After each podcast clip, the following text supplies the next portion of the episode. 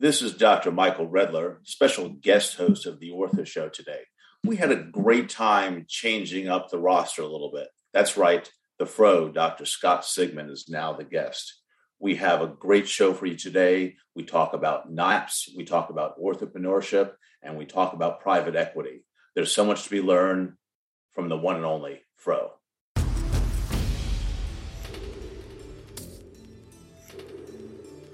This episode of the Ortho Show podcast is brought to you by ModMed, envisioning a world where the orthopedic software we build increases practice success and improves patient outcomes. ModMed offers an intelligent ortho-specific cloud platform of healthcare IT solutions that help surgeons and staff save time, drive efficiency, and elevate patient experiences. To learn more and see a demo of the number one EHR system, EMA, as well as practice management, revenue cycle management, analytics, patient engagement tools, and more, visit modmed.com slash orthopod. That's modmed.com slash orthopod. Modmed. It's about time.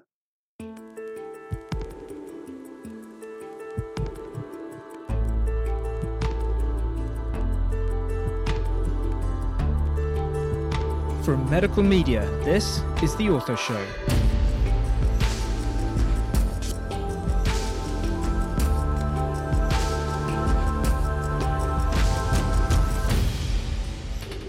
Hello, world. This is actually Dr. Michael Redler, not the world famous Dr. Scott Sigman. And I have the unique opportunity today to turn the table, to sit in a different chair, get to know the man, the legend, the guy with his own hashtag, the illustrious Dr. Scott Sigman. Scott, thank you uh, so much for joining us today. And, and I know that you're, you're back in the closet but you're wearing a different hat today. And I'm thrilled that we're going to get to learn a little bit more about you. Man, Redler's in the house. I'm so excited. You're going to be driving the car today. I get to sit back and relax and just sort of um, and be on the other side. So I've got no whiteboard. It's all yours, my brother. Tell me where you want to go, and I'm just thrilled to be here with you. Well, listen, I, I appreciate it, and and for those of you who don't know, preparing to host a podcast is a lot of work. And, and uh, fortunately, I have done a little bit of homework. And so I'd like to introduce Dr. Scott Sigman. Many of you know him, but perhaps a lot of you don't know all about him. He is a partner with the Orthopedic Associates of Lowell. He's functioned as the U.S. physician for the U.S. ski jump team, the University of Massachusetts Lowell teams, which I believe are the Riverhawks. That is correct. He's actually was an athlete. He played varsity lacrosse at Tufts. He played lacrosse and football back in high school. He uh, graduated cum laude from the University of Maryland School of Medicine, the Terrapins, I believe. He did his residency at Tufts and did such a great job there that he then was accepted and did his fellowship at Kerlan Jobe. You know, Scott has become so respected around the world. He's actually now a fellow of the Royal College of Physicians of Ireland. He's the host of the Ortho Show. He is the impetus and the driving force behind Ortho Laser. He is the original opioid sparing surgeon. Just listen to him tell you about it, but actually it's true. and, and, and, little known, he's actually an actor in movies and a consultant in the world of orthopedic technology. So, Scott, you know, that took me a long time just to get through that resume. And, I'm, and, I'm so impressed. well, and, and, and the reality is, how in God's name do you find time to do all that?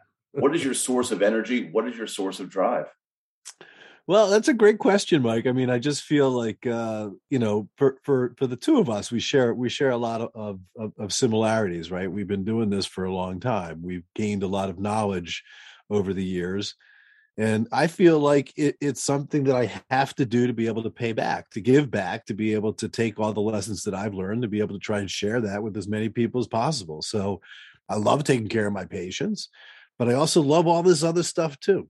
So i go to bed early and i rise early. I get my peloton done in the morning and uh, i do my best to try and get as many things done in a day you know, he's not kidding when he talks about Peloton because it's not infrequent to get an early morning text from the Fro, which may give us some great piece of information, but also lets us know what his standing is in terms of the Peloton endurance. Are you still up in the top standings there? Because that's the I know our audience wants to know that. Well, you know, I, am usually I'm usually in the top 20 for the individual event that I'm doing at that moment, but not certainly in the top 20 for the overall, you know, 20,000 people that may have ridden on a given day. But I'm still holding my own. I'm doing pretty good out there. You know, I think that if you speak to our audience for a second, what you do in terms of teaching, what you do in terms of entrepreneurship, and we'll talk a little bit about that, and what you do in terms of being able to consult industry and take great care of your patients seems like it would take every minute of every day. How do you find balance? I mean, you've got this wonderful wife, Sandy, you've got three sons, two stepsons, you're very involved with their family. How do you make it all work? Teach us how we can all do that better. Yeah, I think it's it's efficiency, it's planning, it's knowing your calendar. Like I I don't have any problem, you know, doing a phone call with somebody at 6:45 on the way into work as I'm sipping my coffee. I don't have a problem setting up a meeting at 11:15 after I'm done my last patient in the morning uh, before I need my downtime. And believe it or not, Michael, I take a 20 minute nap basically every day that I can. Now, on the OR days, it's hard to do, but if I'm in the office, uh, I like to shut the door, close my eyes for 20 minutes, get caught back up, and then I can go ahead and uh, and go on. But I think really what it is is really trying to to be as efficient as possible with all of the tasks that you do and set reasonable goals. Uh, I love my wife, and she writes down a list, and I watch her list every day. And three or four things get get, get moved off, but another four or five things get on, and it still never seems to go away. I believe in in getting an email and answering the email getting a text, answering the text, because I know in my crazy schedule, there's no way I'm going to remember to do it if I don't. Okay, so first key fact of the day the fro takes a nap. You know, and, and listen, you know, a power nap apparently can do wonderful things. So, Scott, tell me a little bit. And and and these days, I'm not even sure. So we, I've heard Scott, I've heard Siggy, I've heard the Fro. What do you actually like to be called? Uh, you know, it depends on who's calling me. I guess is really what it comes down to. People have, you know, really sort of developed their their relationship with me over time, and the Siggy thing has been with me forever. Uh, the Fro has really just been something that's developed over the last five or six years or so, uh, and so it just depends on what part of your life that that I uh, that I relate to from you. But I'll I'll answer to most things as long as you're reasonably and not yelling at me for sure. okay, well, we we know our parameters. So listen being an orthopedic surgeon for you, I think, has been a long term goal. I know you grew up in Baltimore. I know you played football and lacrosse there. Your dad was a chemical engineer from MIT. Your mom, Judy, was a headhunter. This was a great background. When and when did you decide to become an orthopedic surgeon, and what was your driving force? Well, first and foremost, I mean, I I, I was a very fortunate, you know, young man in, in the world in which I grew. My parents were, you know, devoted to to me and the education for me. You know, I did not go for wanting for the things that were required for me to be able to do well. And and so I was in, a, in a, an environment where I almost had to succeed. If I didn't, then it was on me. I mean, I was in, in a in a place where so many things were provided for me. So I'm thrilled and, and so proud to have been able to accomplish these things from with the gift that my parents provided for me to to be able to do so. So that obligation is fulfilled and, and really happy to do so. But it was about 10th grade. It was in 10th grade. I basically injured my knee and there were like three or four orthopedic surgeons that lived in the community. I went and saw one and I'm like, this is awesome. I'm playing lacrosse. Larry Becker, who was one of my mentors, basically was a, a, great lacrosse player for Hopkins, and he was the sports medicine orthopedic surgeon in the area. And then there was uh, Jerry Reichmeister, and they was these are just great people with great families. They looked like they really were loving their jobs. And I said, "That's it. I'm going to be a sports medicine orthopedic surgeon in 10th grade," and here I am.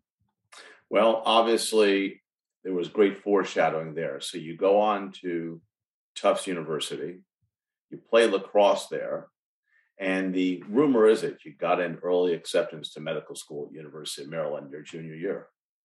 You, you know, Michael, this is really impressive. I got to tell you, man, you're digging deep. Do you know what my APGARs were by any chance? I mean, this is you know, really impressive. I, I, I think that uh, they were probably eight, nine. And, and the reality is, uh, much like uh, I used to say about my daughter, Dr. Lauren Redler, you probably asked for a second opinion at that point. yeah, exactly, exactly. So I got to tell you one funny story. I think you'll appreciate this. So, yeah, I played lacrosse and I didn't pick up lacrosse until 11th grade. And uh, I was the, the starting halfback for the football team, and the, the lacrosse coach was my geometry coach and he said you got to come out and play and i said fine i did. I took a summer thing and i learned it. I got pretty good at it and was good enough out of baltimore that i was able to play at tufts. But in my junior year i think is when i received the award. I, I won the mujp award award which was the most useless jewish player award for the for the men's lacrosse team at, at tufts university. But our team has become much better since then uh, literally I, we've won four or five uh, uh, ncaa division three championships now. So the program at tufts is really amazing and i donate to it routinely. I've had a number of their athletes come and spend time with me in the in the office who have also thought about uh, thinking about orthopedics. So always giving back there as well. So essentially what we can say is that you're a former jumbo athlete now paying it forward. There you go. I like that very okay. much. So look so you, you have a great undergrad career. You go on to medical school at University of Maryland, where we know that uh, you know you have to digest, learn, and give back a lot of material. Now, it, it seems that I that I've heard that you may have had an unusual place for doing your studying, and and, and I had to look this up, Scott, because I said because you know, that's going back a number of years ago. It turns out there was a little bar, a tavern in Baltimore called the Horse You Came In On Saloon. Does that ring a bell? And, and, and, can you tell us, was that part of the secret of your success? Yeah, so Missy the bartender actually was the one that was most responsible for us getting through medical school. So as you recall, right, they give you the New York telephone book on Friday to memorize for the test on Monday. Uh, and so eh, Monday nights were the night we would go out, and then uh, they give you the LA phone book to memorize for the following week. So we didn't go out during the daytime, but we were on the weekends. We went out on Monday night. Missy was there. There was always this one guy that was that was playing there for us, and uh, yeah, no, the Horse You Came In On. I do believe it's still there, and so you can go visit. I'm not sure that Missy's there anymore, but it was a great four years of medical school.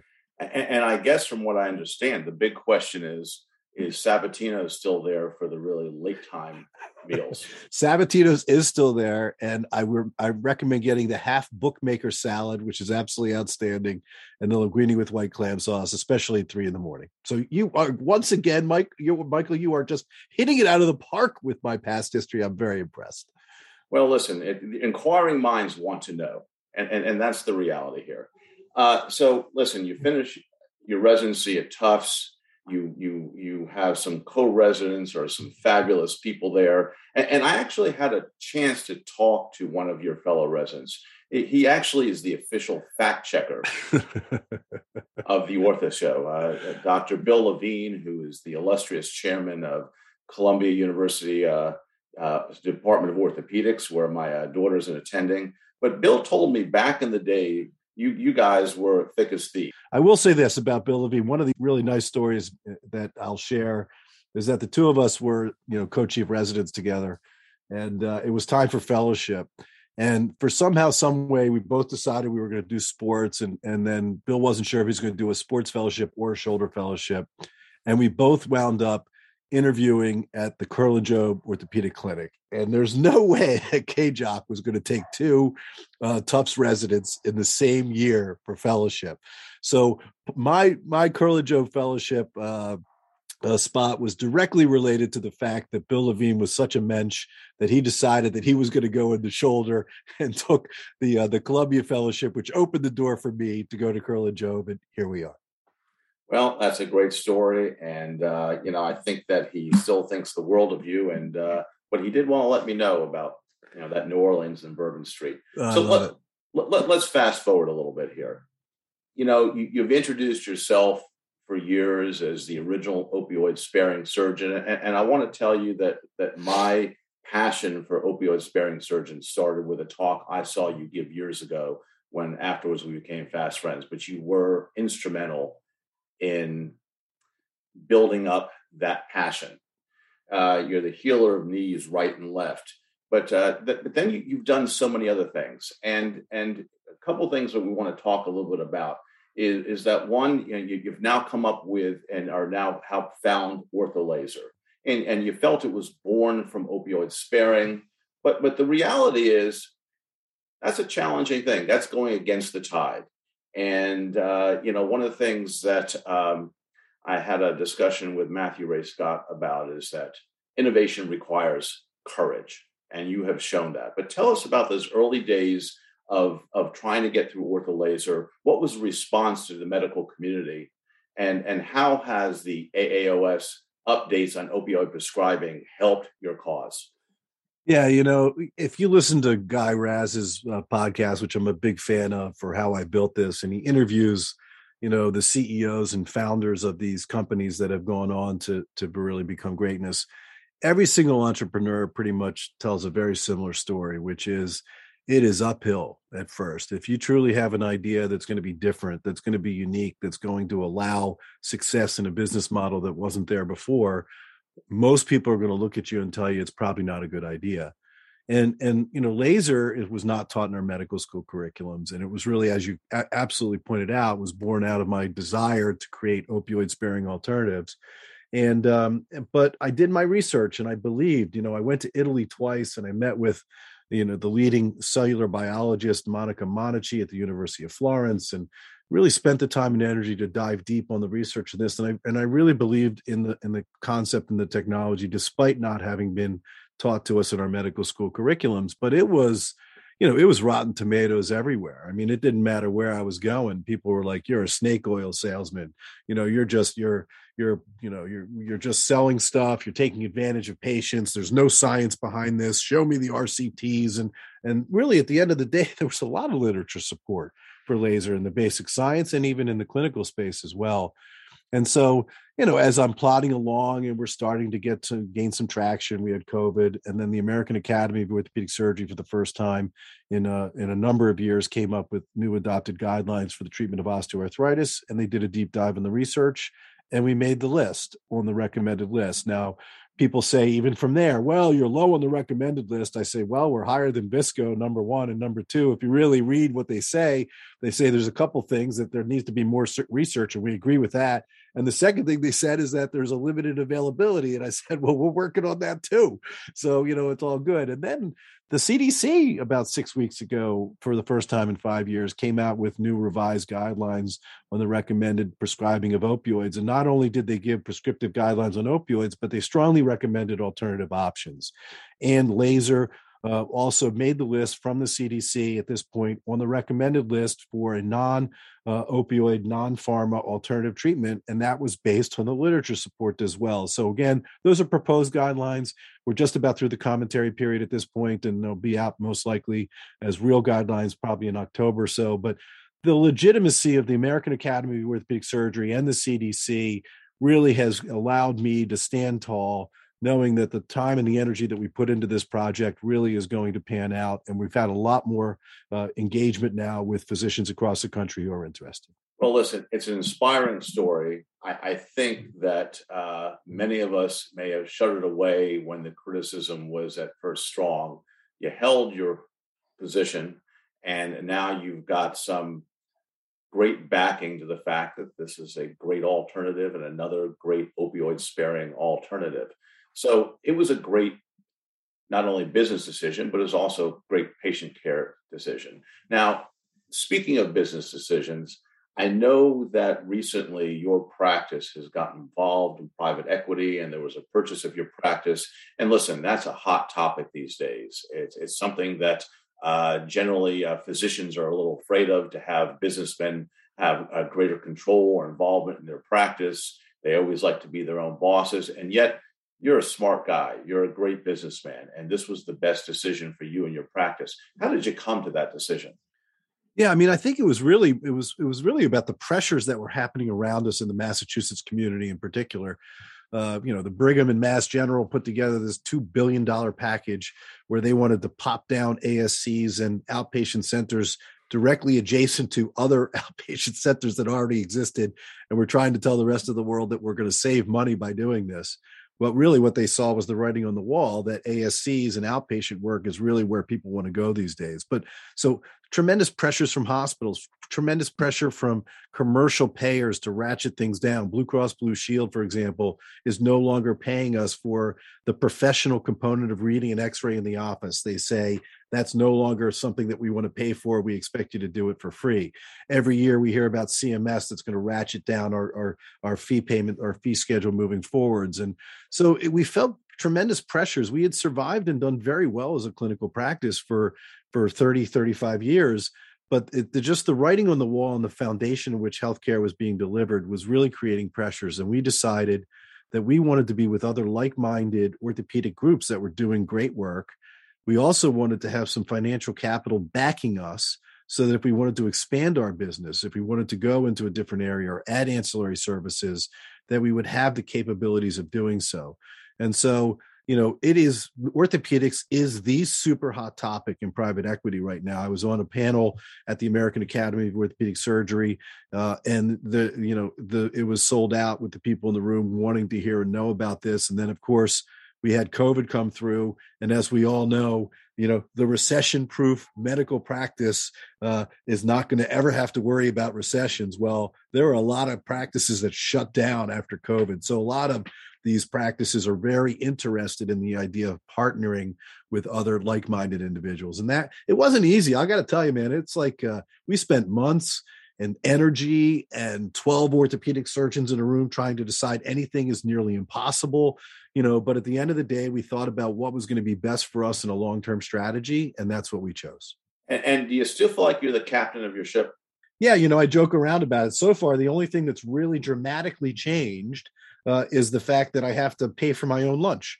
So, so it used to be that we would pay for lunch for everybody every day. It's what we did, but now it's an out-of-pocket expense for us. But no, in, in all reality, you know, the, the, there's no such thing as the corporate practice of medicine in the state of Massachusetts. Now, some states allow it to happen. So, what does that mean? It means that these companies can't come in and tell you what to do clinically and and really literally right within the letter of intent which i strongly recommend to anybody that's listening out there that's considering private equity is do not sign a letter of intent without having attorney evaluation and recommendation uh, before you make any indication about moving on and, and developing a relationship with private equity. But in there it says very specifically past practice. You're going to be able to do what you were doing in past practice. These private equity groups want to continue to make money and they want the doctors to be the ones to continue to generate the business that they're doing. And if you create environments in which you're putting pressure on them and they can't do their job then ultimately they're not going to be making money either. So as, as far as the four months of clinical practice that we've been in still only four months uh, where it's been it's been business as usual. There hasn't been any changes in the clinical decision making on a day-to-day basis for my individual patients so you you present what is a very attractive picture, and, and I know that orthopedic surgeons around the country are are sort of stroking their chin, saying, hmm, "Is this a right fit for us?" And, and one of the challenges that sometimes comes up: well, what about the young guys in the group as opposed to the older guys? And, and also, if, if private equity gets in, what's their exit strategy? What what is their ultimate goal? Are they just going to be in partnership with you forever, or are they going to try and turn it over? Yeah, so let's talk about the young kids first. So we had two two uh, orthopedic surgeons that joined us within six months of us uh, going on onto this deal, and and the group that we joined with with Spire Orthopedics in particular, they are all about everybody being all in. So we had conversations with these two individuals that uh, they were going to be receiving you know a six figure check that had nothing to do with any of the previous discussions that we had with them as far as their partnership agreement. The partnership agreement that they signed with us for two years was honored as is was not changed whatsoever. They got a significant cash settlement which they had no idea they were going to be getting when they signed up and they got a rollover equity position into the new animal moving forwards as well. So they were very pleased to be able to be a part of this now, the argument continues for the younger individuals. Let's say you're the younger partner, you've been a partner now for two or three years. Why do I want to do this? You know, sure, the older guys, they get this balloon package and they can, you know, walk into the sunset and they're all happy.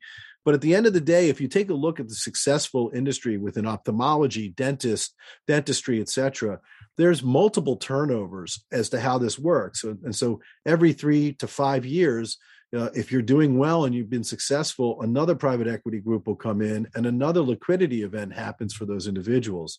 So the older surgeons may have one, maybe two liquidity events. The younger people may have four or five liquidity events over their lifetime, which is really generating revenue that they had no idea they could generate previously. Now, let's talk about what happens, right? At the end of the day, the private equity group wants to make their money. They paid a certain amount of money, they have a number in mind, and when they feel that the business has gotten to where it's supposed to be, they're going to exit. There's no question about it. The private equity side will exit at one point or another. But what happens is the the group, the MSO, which we again called Spire Orthopedics, that management group will stay because they're going to want to continue to have increased uh, revenue and have a second, third, or fourth bite of the apple as well. And then what also stays is the contract that you sign with that private equity group to begin with as to the, how medical care is going to be delivered. That package is sold as it moves down. So the next group isn't going to come in and say, we're taking away your nurse practitioner. You need to come in and see another you know 50 patients in a week uh, and you know we're taking away vacation. That's not how it works. It's dialed in and it stays in as you move from one equity investor to another. Well that certainly sounds compelling. And, and listen your track record in terms of the business of medicine is, really unparalleled. And, and you know in, in terms of uh, researching a little bit you for this episode because listen, when I'm the guest host, I, have got big shoes to fill, and and and, and it, it, was a challenging, it was a daunting task. So I did get a chance to speak to Matthew Ray Scott, also better known on LinkedIn as the Beard, and and in typical Matthew Ray Scott fashion, I posed some questions to him, and he sent me a video back of his answers. uh, and, and one of the things we talked a little bit about was the whole concept of of you know the crippling of the population with opioids, the start of ortho laser, and, and and and the concept of orthopreneurship. So I'm not sure that term is in Merriam-Webster dictionary yet. I think if anybody can get it in, it's probably the beard and the fro. But how did that concept come about? And and and just for our listeners who may be less familiar with that term, what does it really mean? Yeah, so this was totally coined by by Matthew Ray Scott. Ortho Laser, we hired him in the feed agency to be our marketing uh, and branding guru, and, and he literally just just came up to us one day and said, "I just made this term up, and I love it, and I really, you know, it fits well because." you know at the end of the day you know yeah orthopedic surgeons we take care of our patients but you know when you've gained when you've gained uh, a certain amount of knowledge and you become a master of the things that you do people seek you out right? And so for example dr redler you do a number of consulting gigs for people that are, are really interested in your opinion within medical device space as well. And so from that you develop relationships and then you you know can you develop you know into a business? Danny Goel of precision os mike greiwe of uh, Ortho Live. You know, we've had a number of these people that that are on. Javad Parvizi, who has his Parvi Innovation. So, so you you sort of parlay your experience and your wisdom into relationships in which people want to share that information, and then hopefully you can develop a new concept or idea, make a business, and succeed. So, listen. You're an inspiration to all of us. Your energy is seems boundless in nature you know, I've seen you with the headbands of Ortho Laser. You, have got the, the branding down pat. I understand you've also got, you know, a little room left on your left sleeve, you know, for additional branding. And, and I, I want to venture to say, has NetJets reached out to you yet? yeah, my NASCAR jacket that everybody knows before as I stroll as I stroll up and down the floors of Academy and all the others the uh, the sleeves are still open. I have not been approached by NetJets, but if NetJets is listening, I am more than happy to start that conversation. Well, I, I think if they're not listening, they will be soon because I mean the value of having their name on your shirt may be just tremendous. So listen, you've been a successful orthopedic surgeon. Your teaching videos are watched worldwide. You're a friend of industry. You're an innovator, and you found help found ortho laser fast forward for us. You're a busy guy, and apparently it's got to be more than just a 20 minute nap that keeps you going. What's what's the next five years look like for you? a, bunch more sweat equity, you know, and I want to make that perfectly clear too, right? Everybody just assumes, well, you're doing your entre, you're orthopreneur, you're an entrepreneur, you're you're kicking ass and taking numbers with ortholaser. You got this great, you know, podcast that you're doing.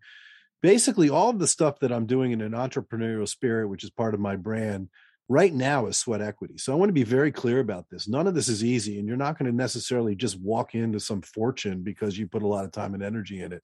So be prepared to spend that time and energy. So five years from now, I'll still be clinically practicing because at the end of the day, I think that I, I love taking care of my patients, and and also you're you're only relevant while you're holding the knife, and uh, as soon as you basically, you know, put away your scrubs and you say you're not going to take care of patients clinically, I think a lot of the the opportunities that are out there within consulting and medical device and pharma go away. And so I'm very passionate about wanting to do those. I'm very hopeful that Ortho Laser will be an established uh, franchise across the country, providing an amazing alternative source of pain relief for patients that will have the ability to have that uh, within their communities. The Ortho Show, which uh, I so much uh, love and enjoy, hopefully will continue to increase in listenership. Last month we had nearly 8,000 listeners and we've been really heading up in the right direction. So hopefully that will continue and perhaps we might have room for additional podcasts that are going to be part of our brand as we move forwards. And I'm thinking that Dr. Redler may have a seat in the chair of one of those podcasts, but a lot of really cool, innovative ideas that I want to just keep on going. I love my family. I love my wife. I love my dog. And I want to keep doing all the stuff that keeps me happy. Scott Sigman, the Fro Siggy, it's been an incredible honor to talk to you today. You know, this is actually just about the second anniversary of the Ortho Show, which may now be one of the most popular orthopedic podcasts in the country today. A lot of that is due to your hard work, your enthusiasm, and as it turns out, having a great head of hair so that you can have that recognizable hashtag. Not everybody has a hashtag, you do. I want to thank you so much, one, for allowing you to be the interviewee today and to allow me to sit in your seat it was a big chair, but I was thrilled to be able to do it. Thank you so much. Oh, you're so welcome. You know, Dr. Redler, you know, it's through through the activities of all the things that I do that I get to meet people like yourself. And we really have become fast friends. And I really appreciate your support. You're an amazing friend and colleague. All of the friends and colleagues that I've been able to meet along the way from the ortho show has just really made me a better person. And it just I'm just so happy to be a part and really thank you for driving today. It was a lot of fun. This is Dr. Michael Redler, special guest host of The Ortho Show. Until next time.